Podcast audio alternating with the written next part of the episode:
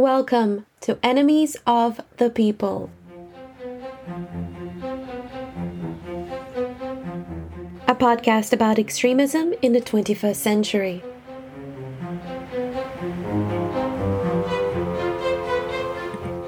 Hello, frenemies. If you've been listening to this show for a while, you will know how strongly I feel about human rights as a whole and women's rights in particular. For that reason, I have been dismayed at the way transphobia has become mainstream in British media and society. Trans rights have been portrayed as some kind of woke fad, a recent development which threatens women's rights, but nothing could be further from the truth. Women's rights are trans rights are human rights.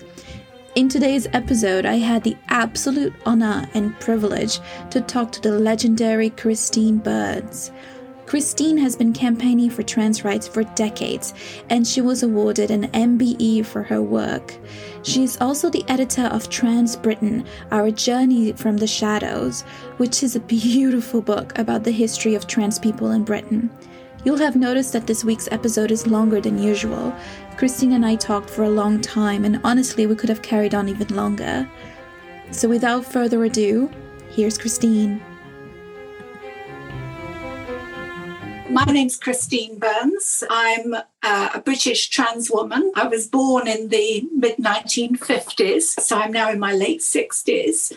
And my career, I originally trained as a computer specialist. I became a computer consultant working for blue chip companies all over the, the world, really. And then I became, I decided to jack that in in the early 2000s and I became first the manager of, a, of, an organization that provided social care to people with learning difficulties and mental health problems. And during that time, I also learned about all of the equality strands as Britain was going through about 10 years of working up towards having a comprehensive Equality Act. So that by the time that that was ready to be passed, I was already working as a consultant at equality and diversity and inclusion. And that's how I carried on until I decided to retire about 2013, I think it was, early 2013.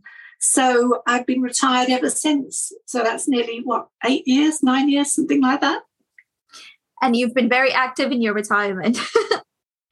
Well, I was very active before. During that time as, a, as an IT consultant, much of that time, I was doing the IT consulting during the day, and that usually involved living somewhere a long way away from home. And so spending my life in a hotel room somewhere. And in the evenings, I did my work, my voluntary work, as, um, a, as one of a very small group of um, trans rights activists. And what we were campaigning for in the early 90s was to achieve some laws to protect trans people's working lives and privacy and you know foster inclusion. And to, to, to achieve that you need to achieve certain basic uh, basic legal rights. So that's what we were doing. So i was you know effectively i was doing two two jobs at once for period of at least 15 or 16 years. And then actually, yes, I suppose I continued doing that in the in the social care work, work as well. So yes, I spent much of my working life doing two jobs at once. and uh, and retirement is actually quite a quite a relaxation because I only do one job. you can focus on one of them at the time. Yeah. and I do it your hobby. Go on the organization that you were were working with um, back in the 90s was that it was called press for change wasn't it? Yes. To explain press for change if your listeners are interested shall i go back uh, some some considerable distance before that to yes, sort please. of give you a, a quick condensed history lesson in the trans community over the last 50 or 60 years? If you look before around about 1965 then there was no evident trans community as such, except maybe one or two people meeting together, perhaps. But there was no support and there was no, certainly no nobody campaigning for, for, for change. But actually, at that time in 1965, ironically, trans people could change their, their documents. They could change their birth certificate by a process that had just come into being for about 20 years since the since the early 1940s. And that and people did that. And on the basis of that, they got married, they settled down, they were happy. And then what actually happened in 1969 was a famous divorce case involving April Ashley. And because of that, and a hidden case that had taken place just before that, very swiftly, we lost all of those rights.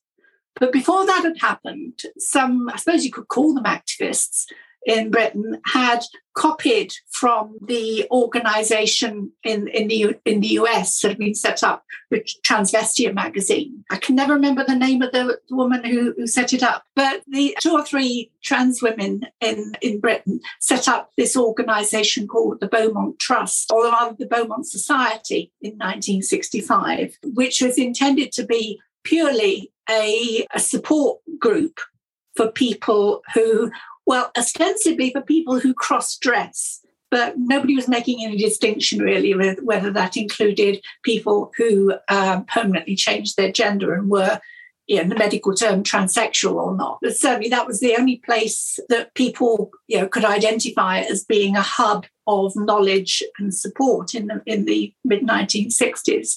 And as a result of that, sort of community blossomed out across the country we saw the emergence of the first regular meeting groups. There was one in London, there was one in Manchester, there was some in Leeds and Derby, places like that. So there was at least somewhere to go for some, some help and advice. And if people, particularly if they felt suicidal, they could contact the Samaritans and they would give the give the details of the Beaumont Society. And that by that means you would actually get to meet other people uh, and discover you weren't alone and discover some of the things, some of the tips and tricks for survival in a world that was already quite quite hostile. I remember I learned most of my initial trans history from a group in Manchester, which I finally found in the, the early 1970s. But for the next 20, 25 years, that was essentially what there was. As I said, we in the end of the 1960s, because of that court case,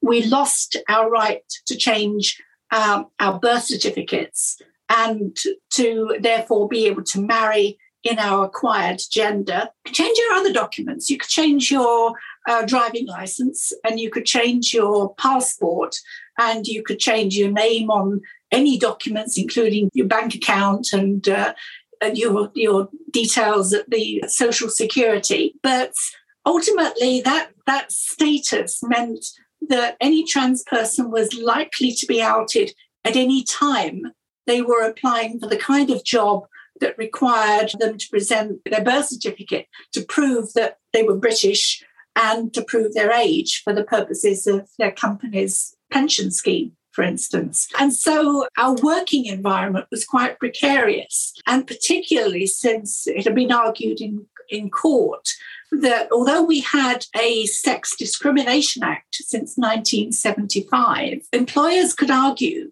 that so long as they said that they weren't discriminating because they, they would have discriminated against a trans man as much as a trans woman.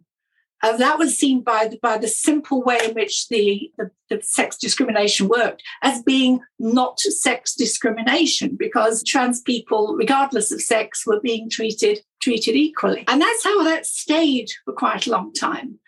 The first changes to that came in the mid 1980s. There was a, a, trans man who I know very well um, called Mark Rees, who thought this was awful because it meant he couldn't train to become a Church of England priest because, as a trans man, the, the law and the Church of England regarded him as a woman, and we didn't have women priests in those days and he couldn't marry a woman because the law regarded him as a woman. It was quite happy for him, you know, complete with his beard and his deep voice, to settle down with a man, uh, which was ironic because at the same time, the, the government of the, of the day was arguing that yeah, against homosexual relationships.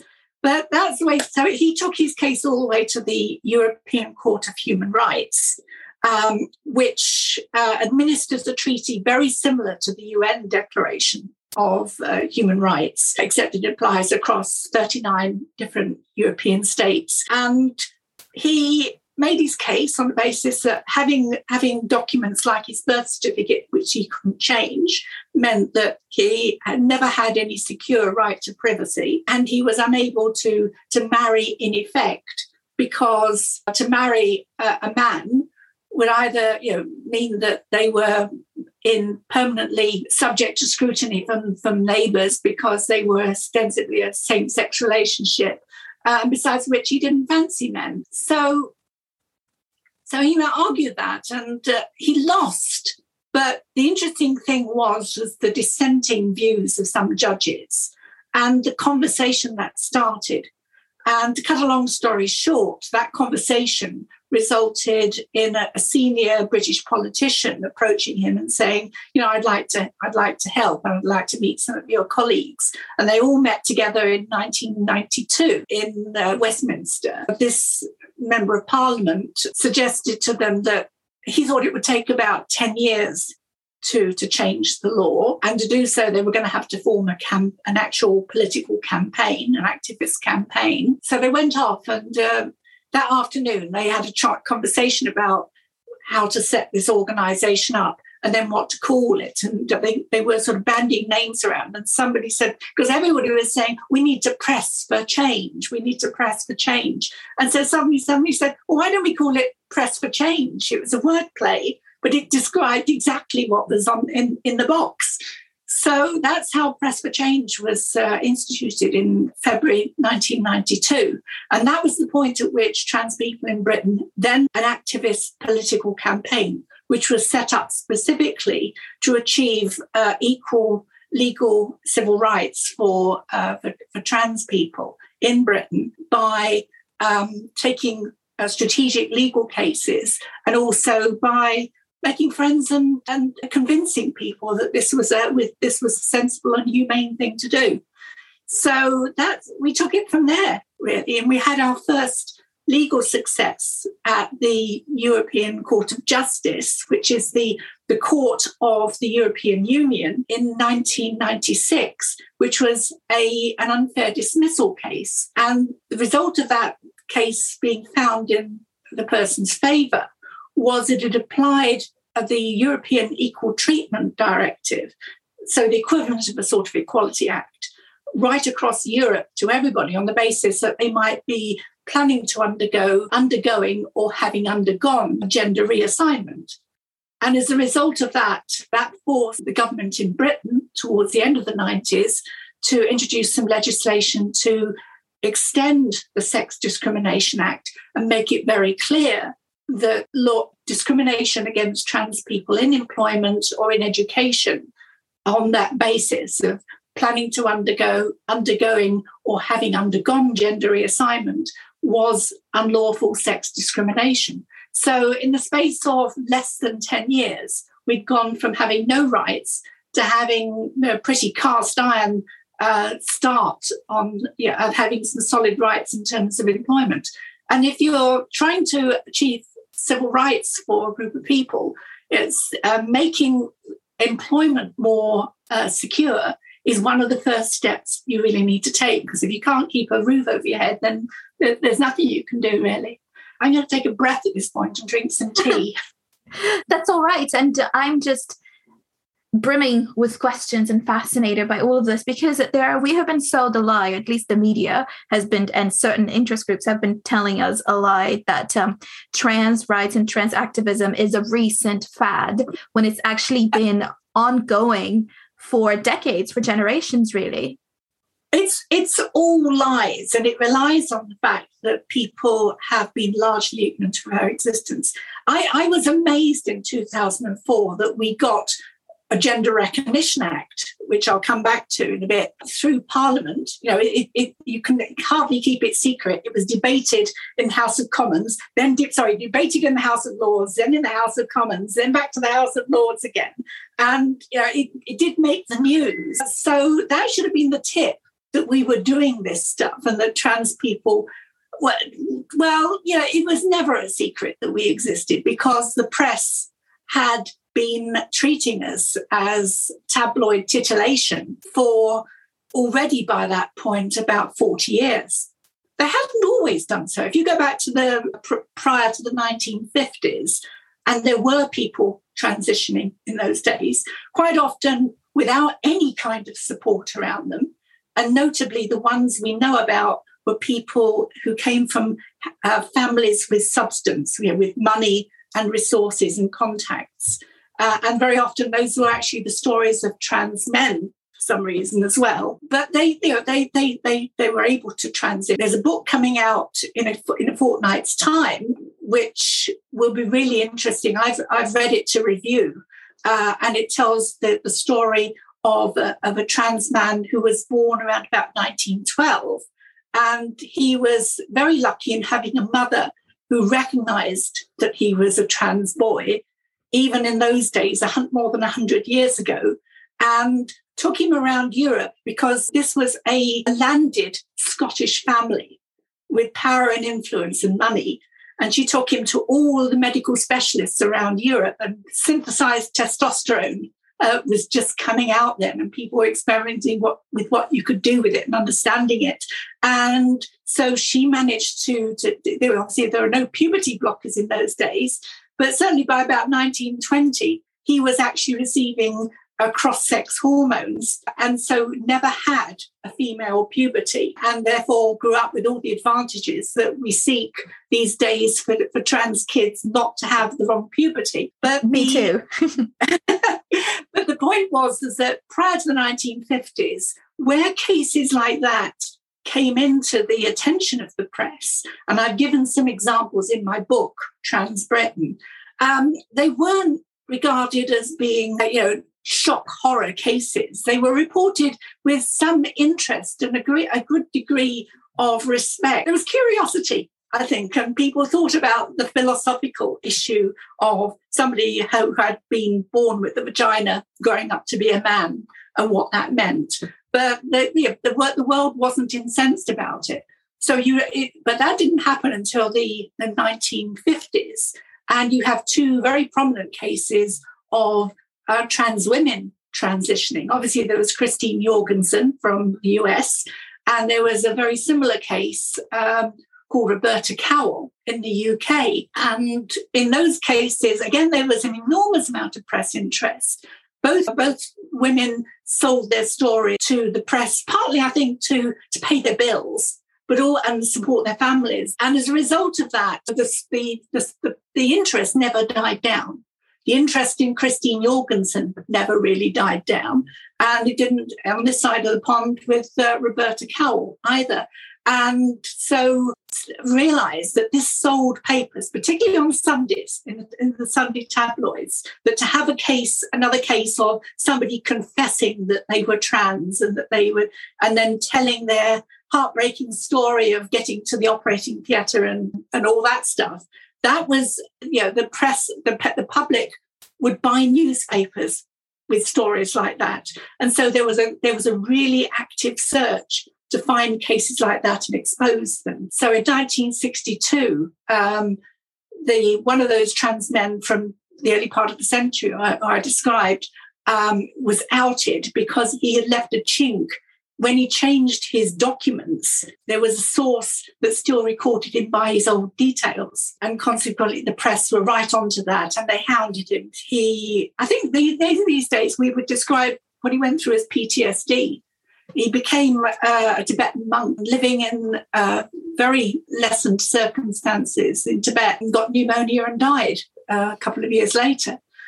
So that wasn't a very happy story. And uh, of course, about the same time, April Ashley, a, a, a very beautiful socialite actress, but a model, uh, a favourite of David Bailey's in those days, who'd actually grown up in a slum in Liverpool and so completely reinvented itself as this beautiful woman who who knew very famous and important people and was at all the best parties, had been on the stage at Le Carrousel in Paris and had one of the, of the salaciously reported gender reassignment operations in Casablanca. It's got all the things to make it interesting. So yeah, that, that became the, the model for the press. They wanted stories like that or stories about it all going wrong. So, for instance, April Ashley had met this landed young man who was going, again, going to inherit a title. We Brits are absolutely slaves to our titles, I'm afraid.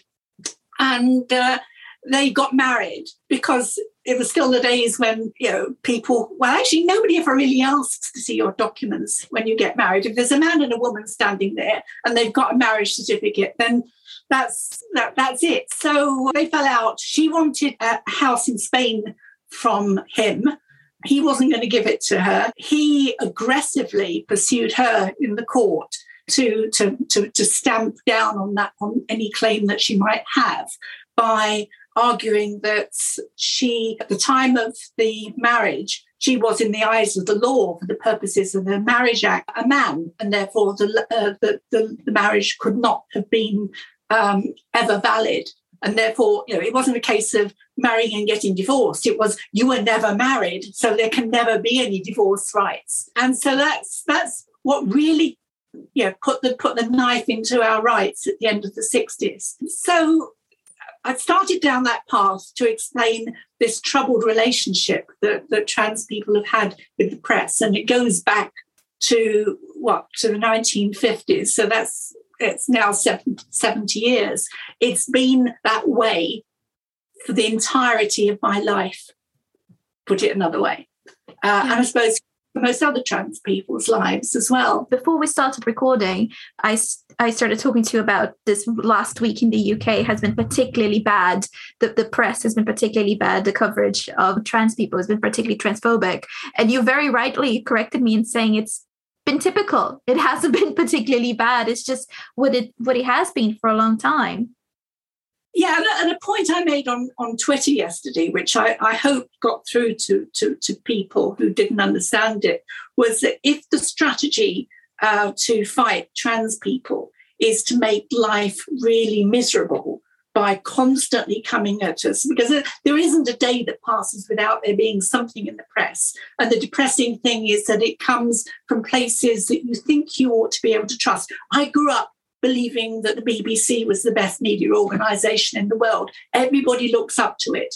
And we cannot trust not only on, on how to report trans people, but on a, across a, a range of, of, subjects now, including climate change and Brexit and uh, domestic politics. Well, you basically everything. And the same goes for many of our newspapers as well. I used to trust some of them. I mean, you, there've always been some partial ones, but you know, the Times used to be a revered newspaper, regarded as the newspaper of record. If it said it in the Times, it was fact. And I, I, yeah, I didn't agree with their politics all the time, but but it was it was reassuring, I think, to live in a world where there were institutions who were wedded to objective facts.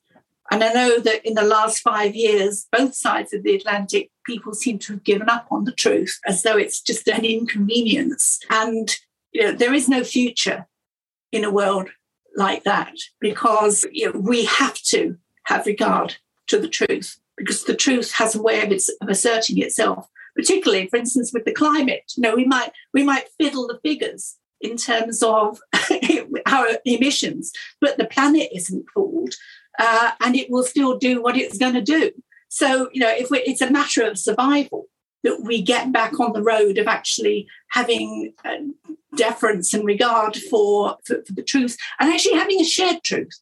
This is why we cannot have any conversation around this stuff because we've got a group of people who have been totally brainwashed with an alternative reality. So how do you start with anybody like that?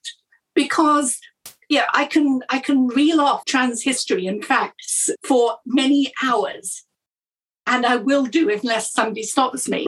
uh, and, uh, but if somebody has completely drunk this this nonsense, you know, has made up their mind and therefore doesn't want uh, is so invested that they don't want to change that mind, what can you do? So we, we, we are really stuck at this moment in time until I think you know, we solve a bigger problem in our societies and get back on the road to to having you know sensible, respectable conversations. The point I'd make is that with our rights, they have been debated. You know, we obtained our employment rights and we obtained the Gender Recognition Act through a long and formal process of debate, both in the courts and in Parliament, uh, and also to anybody who wanted to talk to us in the press. We had to explain what it was we were pursuing, why it was that these things were necessary, and what effects they would have. And as a result of that process, we obtained the rights that we have.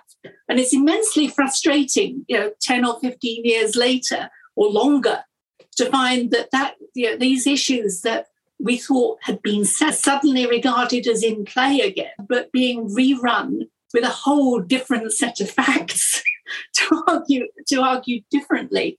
That's quite scary when, as I say, the institutions you rely on to be the to be the arbiters in these kinds of debates are no longer reliable. It, it, it, it breaks my heart that newspapers like The Guardian you know, have completely lost their heads for me, what I think it's from my perspective, the most pernicious or one of the most pernicious sides of all of this is that the attack on trans women in the UK seems to be coming from other women, primarily other women.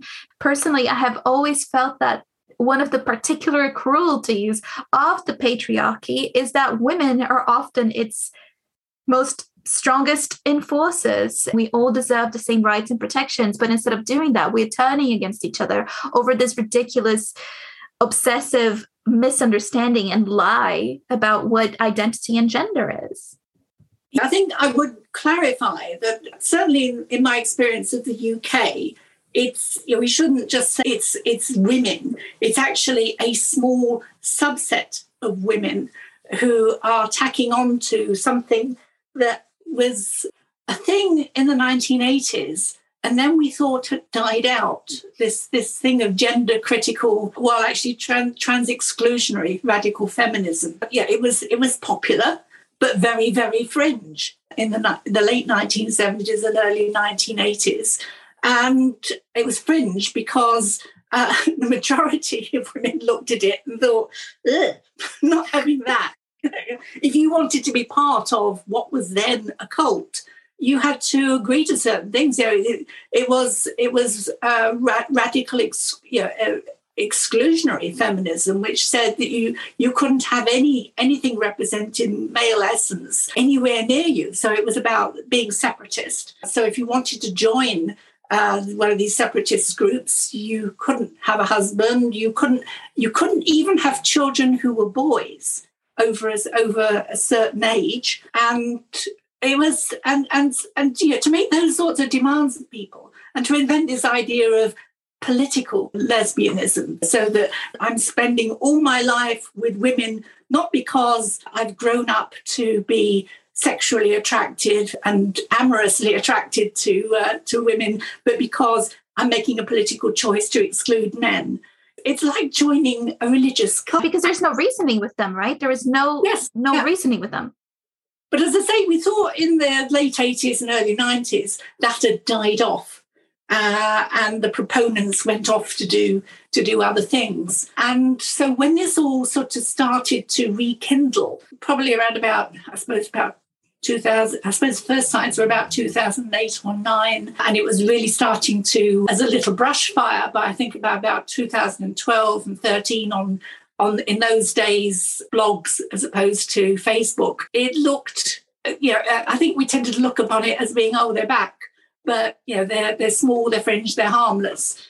Uh, and what changed that was this association they went into with people who aren't even necessarily women. You know, they, they, it's it's they found this alignment with right wing evangelical Republican men who, you know, against everything that women should be interested in, like, you know, you know, bodily autonomy, birth control, abortion, all those things, they are vehemently against. But these women who called themselves feminists were getting into figuratively into bed with these men for the money and for the for the support. Then he sort of took off in a way that I can't quite credit across our institutions. You know, the, the, the many of our newspapers have strong cadres of women of probably about my age. So they so they grew up with the emergence of second wave feminism, and they they had seen all this separatist stuff and they were well versed in the rest. And because of that, actually, they should know full well that we, we trans people have been around all the time because we used to work together. But they are now at an age and a place in their career where they have real power, particularly in uh, left leaning uh, newspapers like The Guardian. And it sickens me to think that people would misuse the, their status and the power of the, their position to to do what they have done with the with with an entire set of media outlets. But it's yeah, at some point or other, I think we've actually really got when this is all over, we've really got to get to the bottom of actually how this played out in institutions like the BBC and like the Times and the the Guardian and so on maybe not so much some of the others, yeah, the, the more right leaning ones, because they were always that way. so I'm not surprised. But it's the power of it coming from, from the Times in particular and the BBC in particular that really makes it uh, you know, uh, something that is really, really scary. What do you think was behind that um, resurfacing of this kind of thinking around the 2009, like you said? I think the part in 2008 and 2009 maybe had just never died out, but there were people who had decided to identify themselves specifically as trans exclusionary radical feminists and were using the fact that suddenly they had a platform in the form of, you know, we're, we're all into having blogs in those days and actually know, gaining a, fo- a following through things like Live Journal and having interest you know, directed towards them by having this as their as their USP, I suppose, their you know, unique selling point. I think it's it's easier to understand what happened later um, because that was more apparent that suddenly we began to see people you know, with positions, as I say, in, of influence starting to, uh, to, starting to repeat the same uh, you know, argument. Uh, what do they call them? Um, speaking points. Yeah, talking points. Yeah. Yeah. And, and there's nothing new about any of them. You know, all of these things, particularly, you know, the, the ones like, you know, about the use of toilets, for instance, that was that was common currency in the early 1980s. You know, so there's nothing original, and you know, so much of the, the, the transphobia flung around is basically reheated homophobia as well. That, you know, that we want we want to come for your children and uh, and trans them. Well, in the 1970s and 1980s, it was commonplace for the press to, to, to print stories that homosexual men wanted to wanted young uh, impressionable young children. So there's nothing original about it. But I think what we do know is that around about 2014, and you've got on the one hand, you've got things like Time having that front page cover about a transgender tipping point. And you know much more visibility for trans trans women with um, Lauren do I mean Cox? What's her name? Laverne Laverne Cox. Laverne on Orange is the New Black. And that's an interesting thing because of course it came out on Netflix worldwide at the same time. So you know it's a shared social experience I suppose for all of us to see this trans woman acting the part of a trans woman but that that was the point at which we began to see you know, this, this this stuff really emerging in terms of trying to push back against that.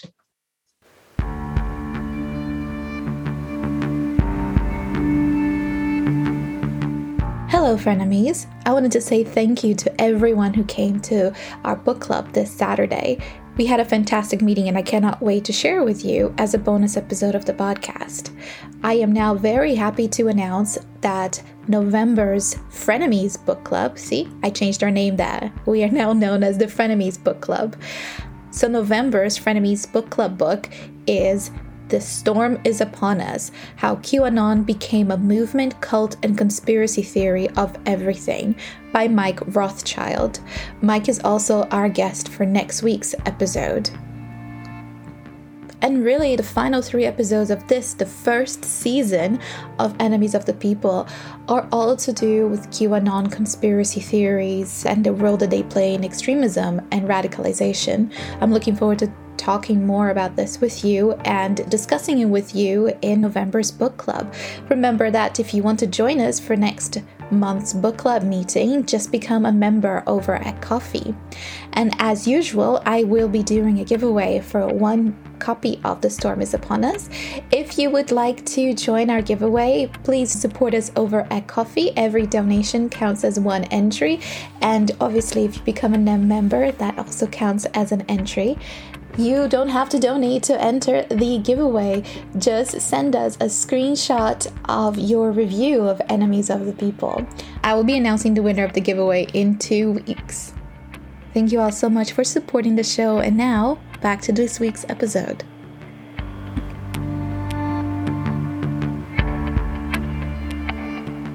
Can we talk a little bit about the the Gender Recognition Act because this backlash came up a few years after the Gender Recognition Act had been passed, had been enacted, right? The Gender Recognition Act uh, is a really, really boring piece of legislation. Uh, and I say that having worked on it for 12 or 13 years to get to, yeah, to get it to happen. It's, it was necessitated because we won a case at the European Court of Human Rights, which necessitated Britain to have some mechanism or effectively to restore the mechanism we used to have for trans people to be able to change their legal gender in, in, in remaining documents like a birth certificate and to have that legally recognized for, for all purposes. I changed my gender marker on my passport without any, any, any ceremony. I wrote to the passport office with proof of my change of name, and I think I got a letter from a doctor. But uh, but yeah, it was done as a very, very quickly. I went to the passport office in the space of an hour. I emerged with a new passport, which had a nice new picture in it and and and, and Christine on it. So it wasn't documents like that. You didn't actually have to have this big.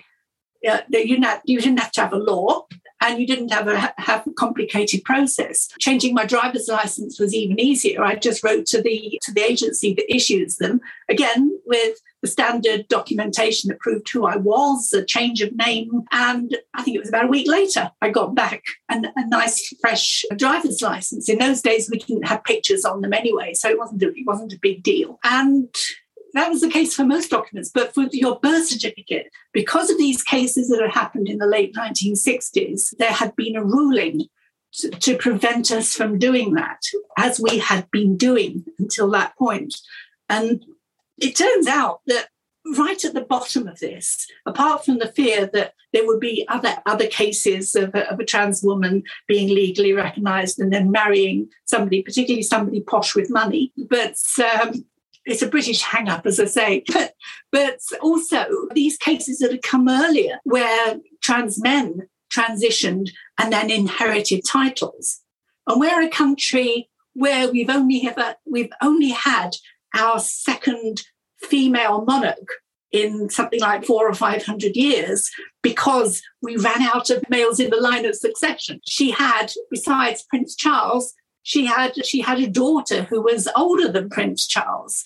So, you know, if we were to do, you know, if we were to mess about with the line of succession, this could have real implications. And that's, I think, trying to squash the legal recognition about change of gender all comes back to the, uh, the powers that be preserving the status quo in those terms. That half of the, the House of Lords, our second house in, in Parliament, you know, is inherited titles and, and inherited titles that only go to the most senior man in the family. So to, to have people uh, changing their gender willy nilly and having it legally recognized as though it had always been, then, then that has implications all over the place.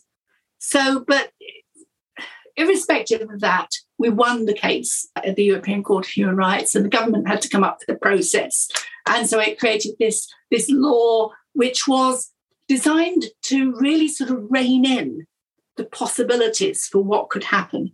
And the, the, one of the most significant things of that was apart from you know, there were things like you know, obviously presenting evidence that you were you know you were who you said you were and had been you know so there's all sorts of documents maybe going back two or three years to show that that you had been living as who you are for two years and to sign a legal document um, which if you lied was perjury to say you intended to be this new gender for the rest of your days but on top of that if that wasn't enough they slung in this requirement for applicants to present evidence from psychiatrists that they had had this condition called gender dysphoria and had been treated for it. And that is the bit, although, I mean, when we passed the Gender Recognition Act, it was the most advanced legislation of its kind in the world where people had them. I mean, you, you haven't had them in the US, but certainly all across Europe, we were one of the last four countries in in in, in Europe and, and the Commonwealth to not have legislation to facilitate people legally changing their gender. We were, you know, the, the only four of us were obviously Britain, Albania, Andorra, and the Republic of Ireland. And the Republic of Ireland was actually thinking about doing it. So we were right, we were by that point really an international outlier. So they came up with this process, and we were, it was, it, it wasn't all the things we wanted, but it was it was better than a kick in the teeth. So you know, making progress in in politics, uh, you know, to change laws doesn't always happen. Everything that you want all in one go. So I was quite relaxed that when we passed the Gender Recognition Act in 2004, that that wasn't going to be the last word on it. And I expected, looking at the history, that maybe in about 10 years' time, another generation would come back and say, "You didn't do well enough. We're going to have another go."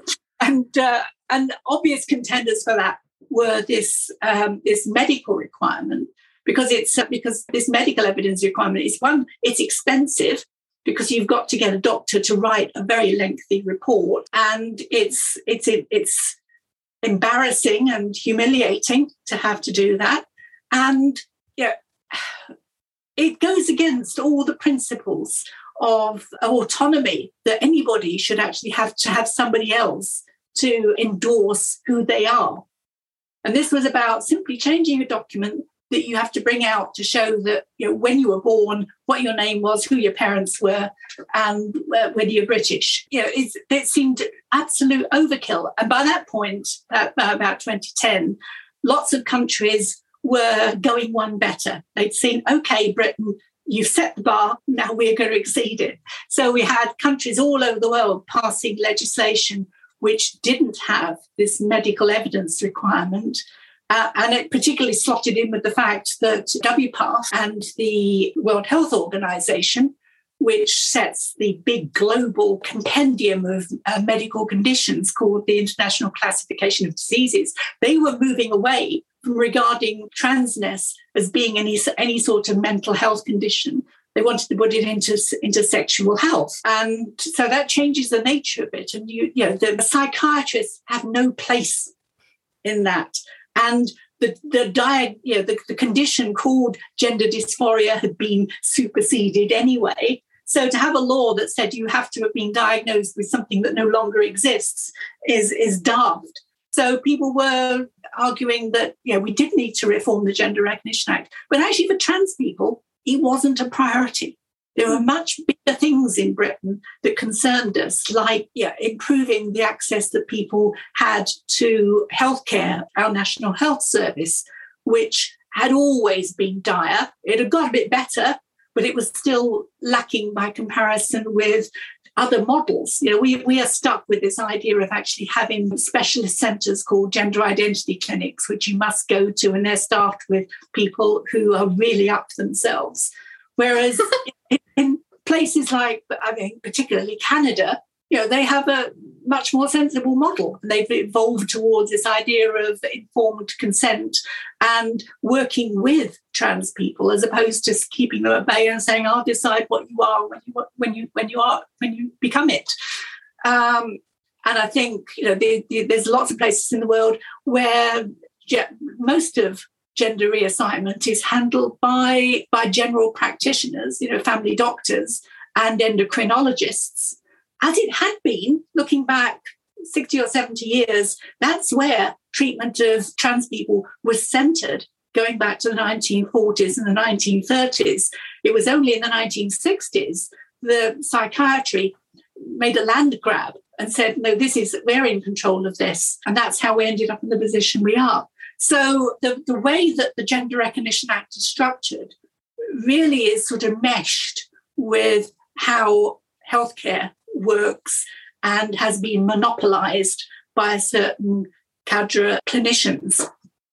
This is going to sound a bit like a stupid question, but hopefully you'll see where I'm going with it. All that you're saying makes extreme sense. It is logical why the reform of the Gender Recognition Act is something that, that needs to be on the cards.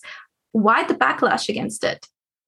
Well, I think I, I, there's something I missed out before in explaining what happened around about 2014. Because if you remember, you know, the, the, the evangelical right had lost bigly in, in, in the States in terms of same sex marriage.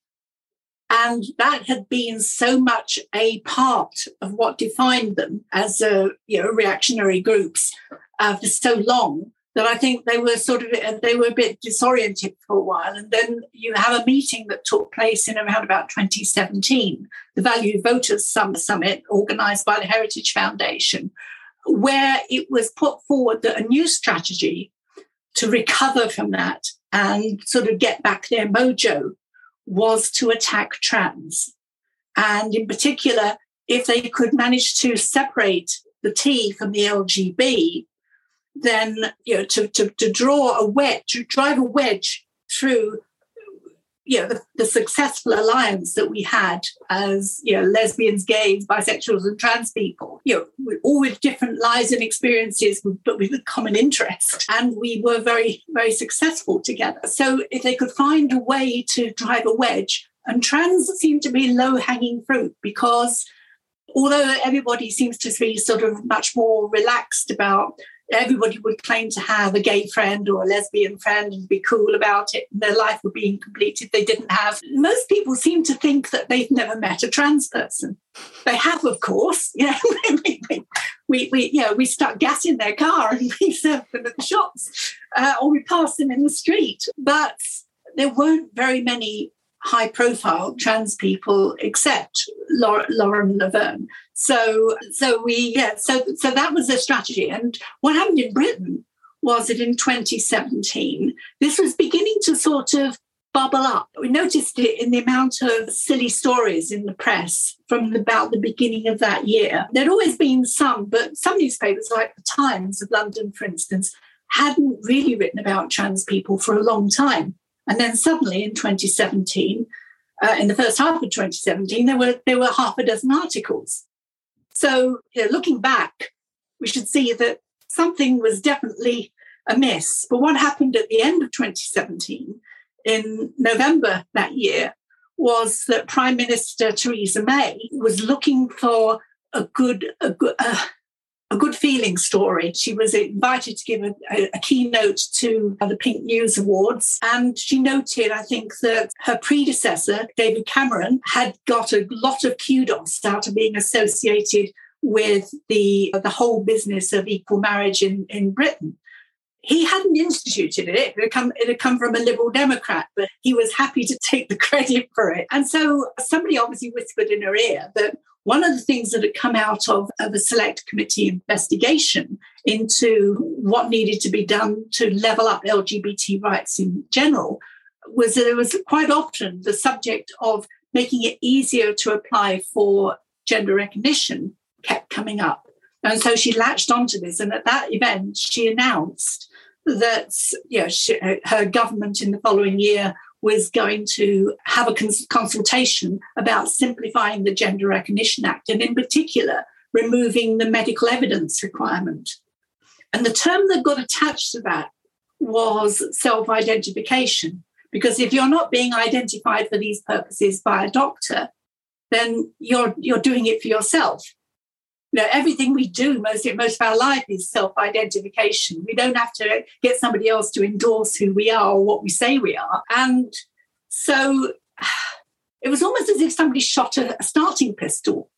And I think that there was some coordination behind the scenes, knowing that this was coming, that they were suddenly, from out of nowhere, there were these astroturf groups that suddenly popping up which were no more than a Twitter account, a fancy name, and a nice logo, and lots to say. And that's where this narrative about this will be disastrous because with if, if anybody can fill out a form and uh, and apply for legal recognition, then then a man can go into a women's toilet and, and do bad things. There's no point in trying to explain that men would do that anyway and if they wanted to legitimize it, well, they could get a, get some overalls and a mop and bucket because most most women's toilets, public toilets in Britain, are cleaned by men, and we walk around them and we are not at all troubled. But it made a, it made good copy, and so suddenly you get everybody writing about this. And the, the yeah there's no point in trying to point out that the this that had nothing to do with gender uh, gender uh, recognition the Gender Recognition Act is merely a mechanism to change your birth record and have a new birth certificate issued so that you are not embarrassed by having to carry around something that you know, said that you were called something else and changed. The right for trans women in particular to use women's toilets and changing rooms and all that actually originally had just been common law rights. You know, it, it, it was simply, there were no laws that said who could and couldn't use toilets. It was actually on basis, it was a principle of decency and people knowing how to, to regulate themselves. But with the Equality Act, it had actually been put into in 2010, which is six years after the Gender Recognition Act. It had been made a bit a bit more clear the people who operated these facilities should, by and large, recognize people according to how they self identified themselves. And the purpose of doing that was to make it clear what the law was for people who didn't have gender recognition certificates, people who were maybe at the start of transition, where, of course, doctors insist that in order to qualify for the rest, you actually have to use the toilet of your acquired gender and and and go shopping in the shops and, and change in, in the women's changing rooms and so on. So none of that was really radical. But of course, if you present it to people who are absolutely clueless about how the world works for trans people, then it made it sounded good. You know, were, by changing the Gender Recognition Act tomorrow, hordes of men will be flooding women's toilets and raping it right, left, and centre. And nobody ever discussed, for instance, what would happen the other way around. That if you insisted that trans men had to use the ladies' uh, restroom, then that would be a bit scary. Because most of the trans that I know look like 100% bearded, dark, uh, deep voiced men with muscles. And if you've established a principle where a trans man is a routine sight in the women's toilets, then then it's very easy for, for, for cisgender men to get into the to the ladies. Yeah, so it was a it was an absurd period of, of, of arguing the absolute nonsense. And you kept looking around thinking, you know, these are grown-up journalists. And yeah, I know how journalists are trained and how they are supposed to investigate stories and stand up what they're saying. How did this ever get into print? How was this ever given a nod by a sub editor and an editor? How did how come nobody said, well, that's absurd, that can't happen? Yeah, have you checked what the law says? Because nobody ever seems to care about what the law actually says. They just make up what they think it says. So we've had we've had this absolute, if you if you pardon my using the expression shit show for the last last four years or so, particularly as we got into 2018. And the immediate reaction of the government had been to, to look like a rabbit caught in headlights. You know, the process of trying to organize this public consultation was stalled and stalled. And the longer they stalled it, the more they created a vacuum of, you know, with, without any information, all the government needed to have done is to explain what I've just explained to you. and what they had in mind. But no, there was absolute total radio silence. The press wasn't printing us. And consequently, the these gen people who then went on to call themselves gender critical had the run of the place for months and months. And then when they finally had the consultation on their proposals to amend the Gender Recognition Act, uh, and, had, and had explained that there was a different piece of legislation which governed who could use which facilities, there was a massive response. You know, a consultation normally you might have a few hundred interested parties who really know the subject and have something to say. And the government had, I think it was something like 100,000 responses. And that's not a public consultation, that's a plebiscite, that's a vote. Uh, that's like attaching one of these uh, questions to to an election uh, that you do in the U- United States. It was horrifying because you know we are we are a small community. But even though even so, even with that, the funny thing was when they added up all the totals, uh, there was still a majority of people who said, "Yeah, we think this is a good change." And the government's response then was to say, oh well you know this this whole thing has been infected by trans activists sending in bulk replies. So they said they'd have another one. And meanwhile they had one in scotland as well and they got exactly the same kind of response although they'd done it more sensibly i've got to say. So it's just been one nightmare after another you know wondering what what's what, what's going to drop next. But as i say going back to what i was saying on, on twitter yesterday i think what people miss if they think that by creating this really hostile environment for trans people that they will dissuade us from being trans uh, is that the thing that we have transitioned away from is far, far worse and far, far more unbearable than anything short of you know, putting us in concentration camps that, that, that society could throw our way. You know, we it's hard transitioning, but everybody seems to agree that actually it's better than what they came from.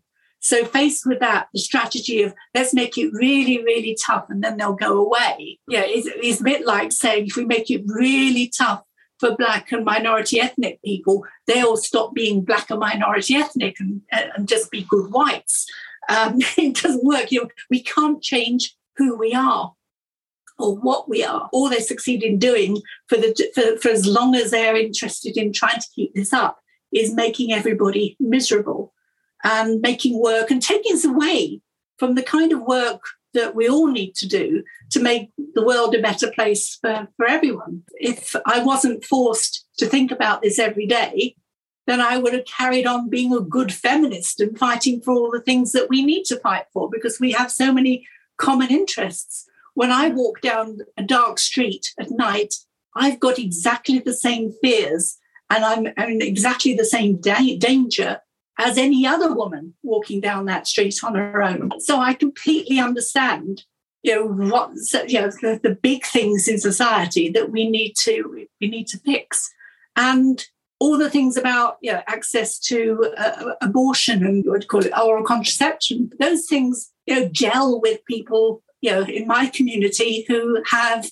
you know, understood the importance of bodily autonomy. We should be working together. And this goes across all the all of the, the minorities. That yeah. Uh, this stuff is invented to keep us divided and to keep us arguing with ourselves. Because actually, if we got together and all worked together, then we outnumber the bastards. That probably scares them more than anything else. You know, yeah. women are a world majority outright but add in, you know, uh, black and minority ethnic uh, people, disabled people, gay and lesbian and trans people, and anybody else who has the experience of being discriminated against for who they are, then we are a, a powerful force with, with a vested interest in making the world a better place.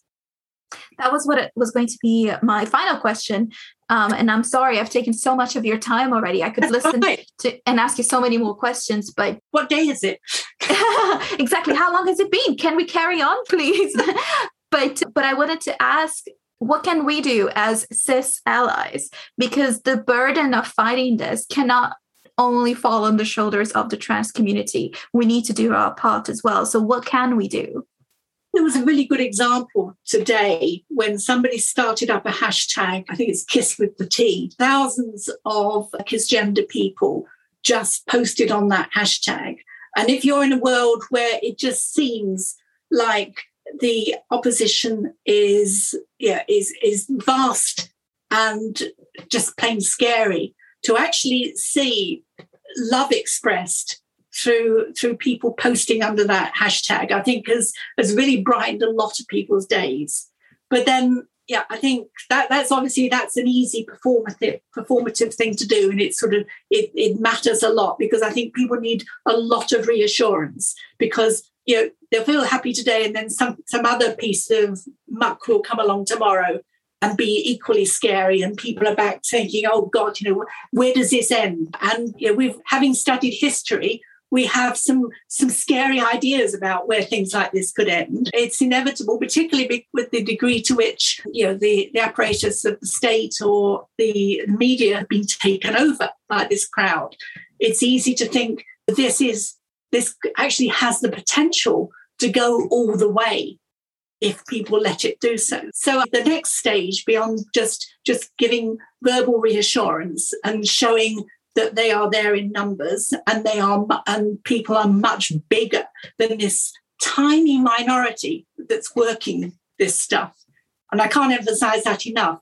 The people who are driving this backlash in numbers they are really really small but they're in powerful positions and they are really good at making themselves yeah, by the tricks of social media making themselves look bigger than they are but in my case, for instance, I've, I've got a block list on Twitter where basically uncompromisingly, as soon as I've seen anybody who looks like a gender critical, I just block them. And the miraculous result of that is that most days I can tw- I can post what I like and I never get trolled by these people. But that also tells me how few there are. You know, I, I, have achieved I achieved that initially on about two and a half thousand blocks. So so that says, you know, well, there weren't tens of thousands of them. There was just this small group who who post obsessively all day, mm-hmm. and then they generate the material that the press picks up and, and and drives further. But the next level, I think, for people who want to be um, uh, good allies, I think, is to is to act first, is to step in. To uh, you know, that so often when this stuff kicks off, it does the the, the response unfortunately does have to begin from trans people initially. And then it feels like we've got to laboriously explain to people what's going on. And then some some big hitting heroes will come along and then start to fight on our side. And then it begins to feel a bit more even. But it would be very nice in some cases never not to have done the first part, that suddenly these bullies, and they are bullies, encounter that, that they are up against people their own size who are not yet hidebound. There are certain things I can't do online. I can't get angry. I can't I can't snap back. I never respond to these people because I know that they would always twist it and use it against me. Even no matter how reasonable I was being, they would find a way to, to show that I wasn't reasonable. But I think with cisgender people, it's harder to, to do that, do that play. And consequently, you know, when a cisgender person stands up and says, Oi, you know, stop, cut that out, that's rubbish. You know, if you want, if you've got an argument, have it with me, then it's a constant reinforcement that people have got our backs. And right now, after all these years, you know, that's something I think we really need to feel because resilient as we are, and as I've said, we can have no going back because there is nowhere, nowhere to go back to. It is bearably tough. And I would really like to get on with other things. I thought I was going to just be doing the gardening in my retirement and maybe riding a bike or something or doing learning to knit, anything. But, you know, it's, I, as it says in my Twitter profile, you know, I, I checked out. I tried to check out, but was unable to leave. You know, and and so I'm here still, trying to do my part because I don't think that I can leave my friends to face it on their own. Yeah. So, yeah, please, allies, you know, please help us on that. Thank you. Thank you so much, Christine. This has been such an honor and a pleasure. I really appreciate you taking the time to come and speak to me today. Thank you. Well, thank you for having me on. That was Christine Burns. You can find her on Twitter at Christine Burns. Her book, Trans Britain Our Journey from the Shadows, is available now. Did you know that last week we reached number two on the Apple Politics podcast ranking? Guess who was directly above us at number 31? None other than Nigel Farage. We are so close to overtaking him on the charts, so if you're enjoying Enemies of the People, please tell everyone you know. It's easy to share the podcast, just click the share button on your app.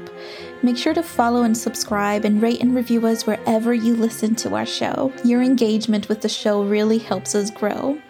You can also support us over at Ko-fi, and if you become a monthly supporter, you will get access to our monthly Frenemies book club. The link is in the episode description. And don't forget, you can enter the giveaway for November's book, The Storm is Upon Us by Mike Rothschild. You can enter it by donating over at Ko-fi or by tweeting or emailing us a screenshot of your review of the show. Remember, Mike Rothschild will be on the podcast next week, talking about his research on QAnon, so stay tuned for that. You can find us on Twitter at EnemiesPod. I'm on Twitter at Maria W. Norris. Thank you so much for listening, and I'll see you next week for more Enemies of the People.